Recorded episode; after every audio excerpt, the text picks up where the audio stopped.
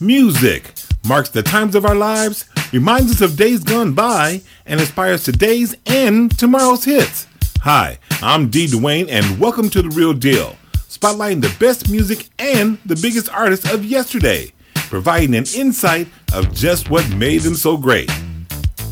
October 14, 1969, millions across the country, including myself, witnessed the beginning career of a superstar. He was only 11 years old, talented, gifted, and absolutely amazing. He would go on to sell more records than anyone in history, which is an accomplishment that still remains to this day. Michael Jackson, even from the beginning, was an artist that you just had to watch and couldn't take your eyes off of. When I saw him for the first time on the Hollywood Palace television show, I was blown away and I couldn't help but wonder how could a kid this young have this much talent power and charisma, and how did he learn to perform and convey it in a way that is still unsurpassed? How? Much has been said and written about Michael Jackson, but we're going to take a look at Michael from a different angle. We're going to study and discover the artistry of Michael Jackson and shine some light on how he discovered his gift, how he nurtured and matured his gift, and how he ultimately became overwhelmed and unable to contain this very same gift. We're going to start with his influences, his idols, those who inspired him and looked up to, those that he studied and learned from. Now, everybody knows all of his hit records, but we have selected the recordings that fully display his musical gift and dynamic artistry. We have purposely decided to skip a lot of the huge pop hits in his career and present the recordings that captured his poignant and unique artistry. Welcome to the Real Deal's presentation of the gift and the artistry of Michael Jackson.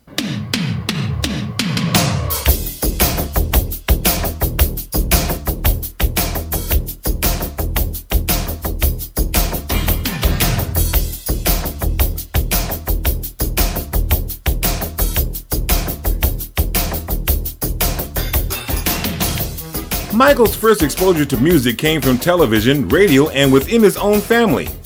During the 1950s, Joseph Jackson briefly performed in his own blues band, the Falcons, playing guitar.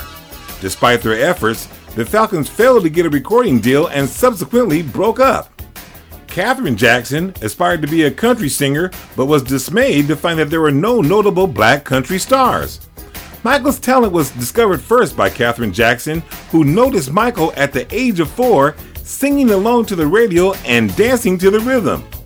Well, she tried to tell Joe of Michael's talent, he brushed her to the side, even though she insisted. Katherine would sometimes lead her children into country music sing alongs, which is how she taught them to harmonize. It wouldn't be until 1966 that Joe began to see seven year old Michael's overall talents three years after Katherine's discovery. Beforehand, Michael had performed on stage without his father's knowledge at several school recitals starting at the age of five. By the end of 1966, Michael was positioned as the second frontman of the group after Jermaine. Michael's talent was rare and very noticeable as his vocal role was increased within the family group. Now let's be real for a second and talk about, uh, hmm, human nature. Family dynamics are weird. There's a fair level of dysfunction in every family, and when that family is controlled by a control free patriarch, all the more. When that family starts climbing the ladder of fame, things can get really out of control. Now, Jermaine was the original lead singer for the Jackson 5, and Michael freely admits to using Jermaine as sort of a style guide as a kid. It didn't take long for Michael to become the focal point and the lead singer of the group. Michael grew up listening to and watching Motown, the Rat Pack, and musicals.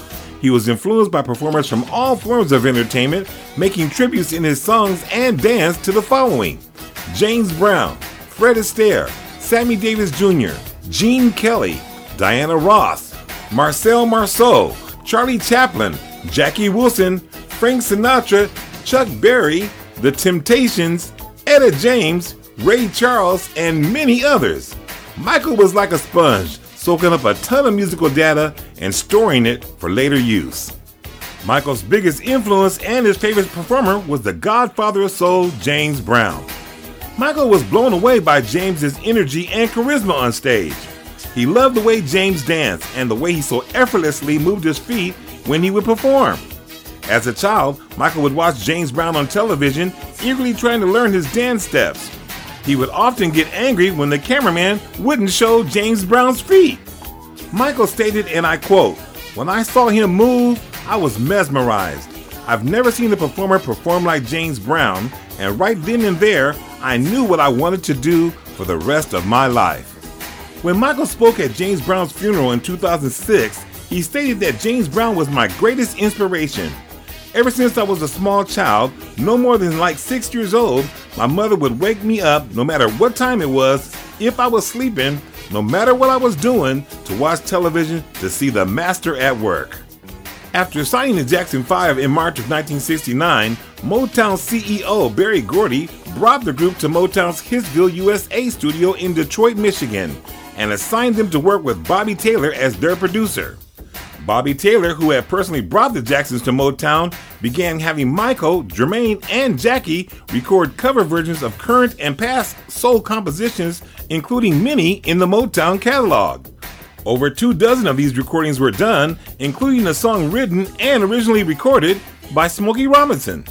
Now, we have purposely chosen the songs in Michael's career that display his unique artistry. Now, this was very difficult to do because he has so many outstanding recorded performances. Michael was energy, he was electric, and if you listen, and I mean really listen to his performances in this music, I'm positive you will see and hear exactly what I'm talking about. Now, you should already know that Michael Jackson took Smokey's song and made it all his own. The song wasn't a huge hit for the Jackson 5, but it did put everyone on notice that this kid, Michael Jackson, had a special gift. Here's Smokey Robinson discussing a 10 year old Michael Jackson and the song Who's Loving You. I wrote that song.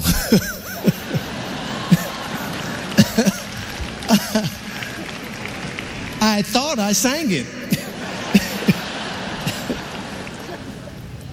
I wrote that song back in, and um, a few years later, here comes this little kid. He's 10 years old. And uh, Berry had this gathering at his house. He said, Come on, I want you to see somebody very special. So I go over there, and these five young guys are there. And they sang and danced up a storm. A couple weeks later, um, they recorded my song. And um, I heard it.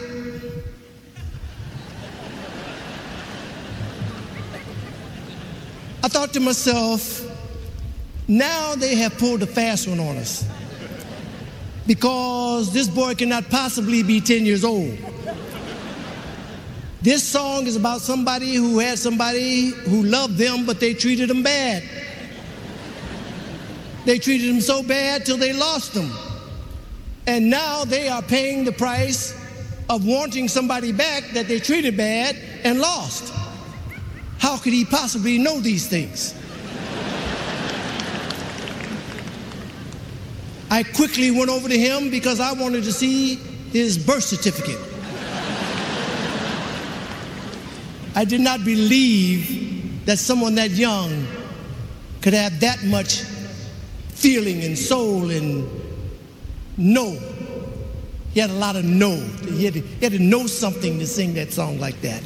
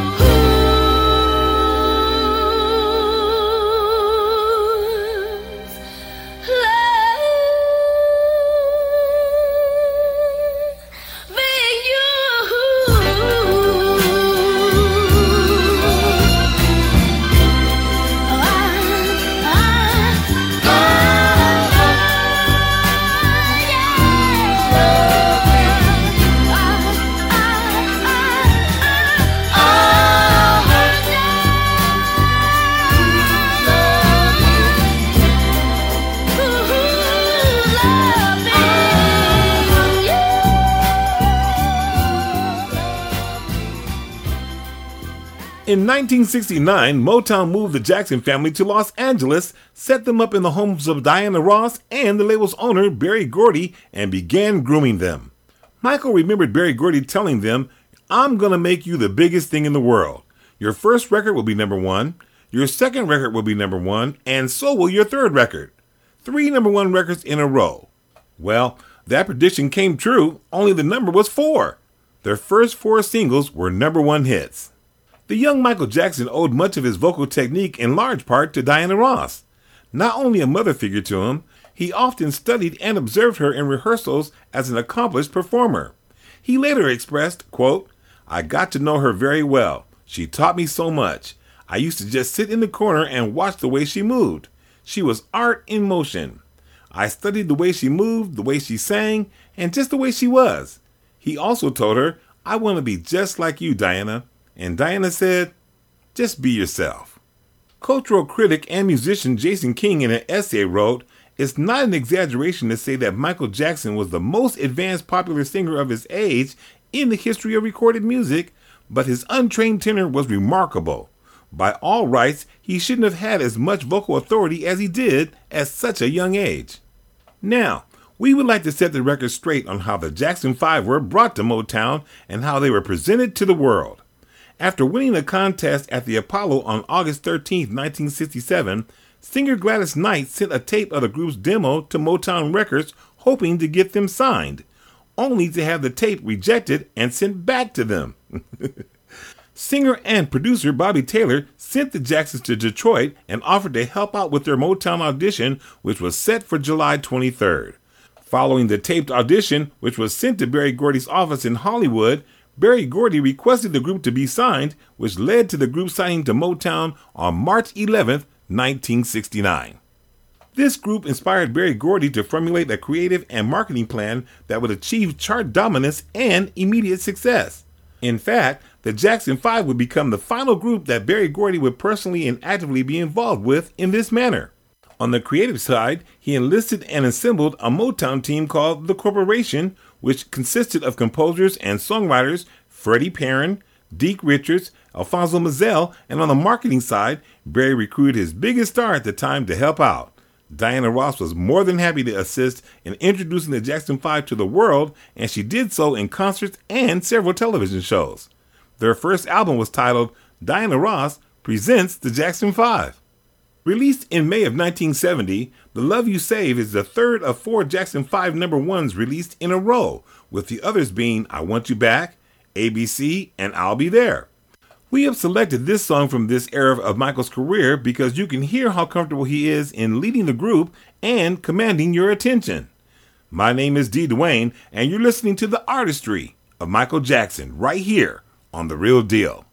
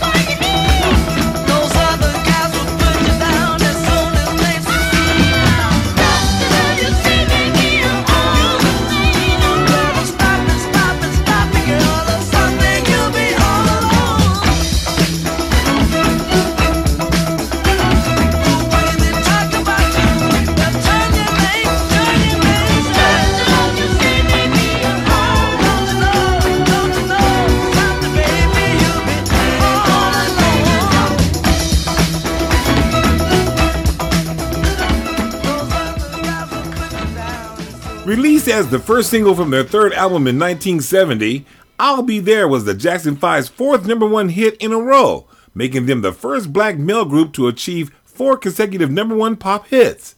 I'll Be There is also notable as the most successful single ever released by Motown during its Detroit area, which is between 1959 and 1972. In his autobiography, Moonwalk, Michael Jackson noted that I'll Be There was the song that solidified the Jackson 5's career and showed audiences that the group had potential far beyond bubblegum pop music. Online music guide service AllMusic said about the song, rarely if ever had one so young sung with so much authority and grace, far beyond his years. The most successful single ever released by the Jackson 5, I'll Be There, sold 4.2 million copies in the United States and 6.1 million copies worldwide.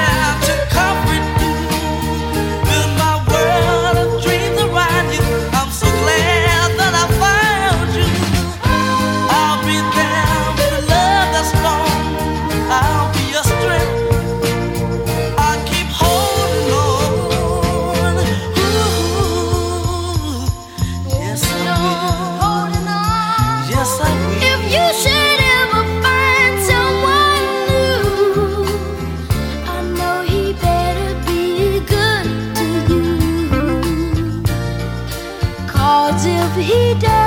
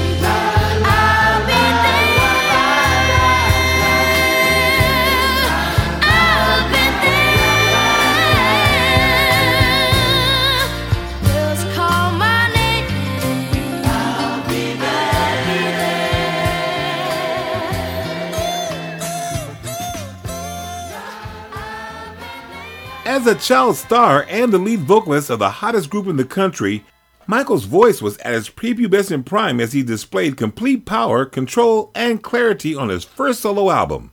Released in January of 1972, Michael was 13 years old when the song Got to Be There was a top 10 hit in both the UK and the United States. The album still had its share of bubblegum pop, but it was our first look at Michael Jackson as a solo artist. Rumors and speculation of him leaving the Jackson 5 immediately ensued. Now, of course, Michael wasn't granted much creative control on this album, but he was given a little vocal latitude on this album, and of course, this title song as well. Got to be there, right here on The Real Deal.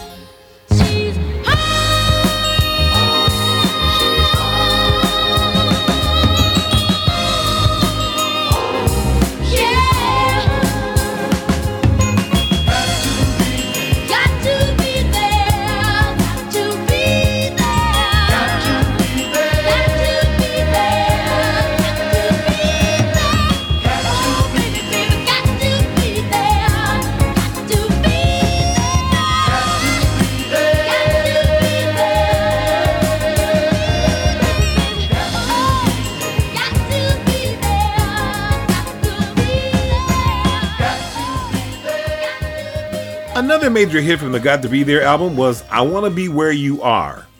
The creative freedom that Michael experienced while making this album allowed him the ability to understand his gift and take his performance to another level. It also gave him a taste of what was yet to come in his solo career. Michael knew things were going to change for him and his brothers, and the thought of a future solo career excited him and frightened him at the same time. I Want to Be Where You Are was released in May of 1972 and Michael was already envisioning the making of an album that would capture his talent at his best.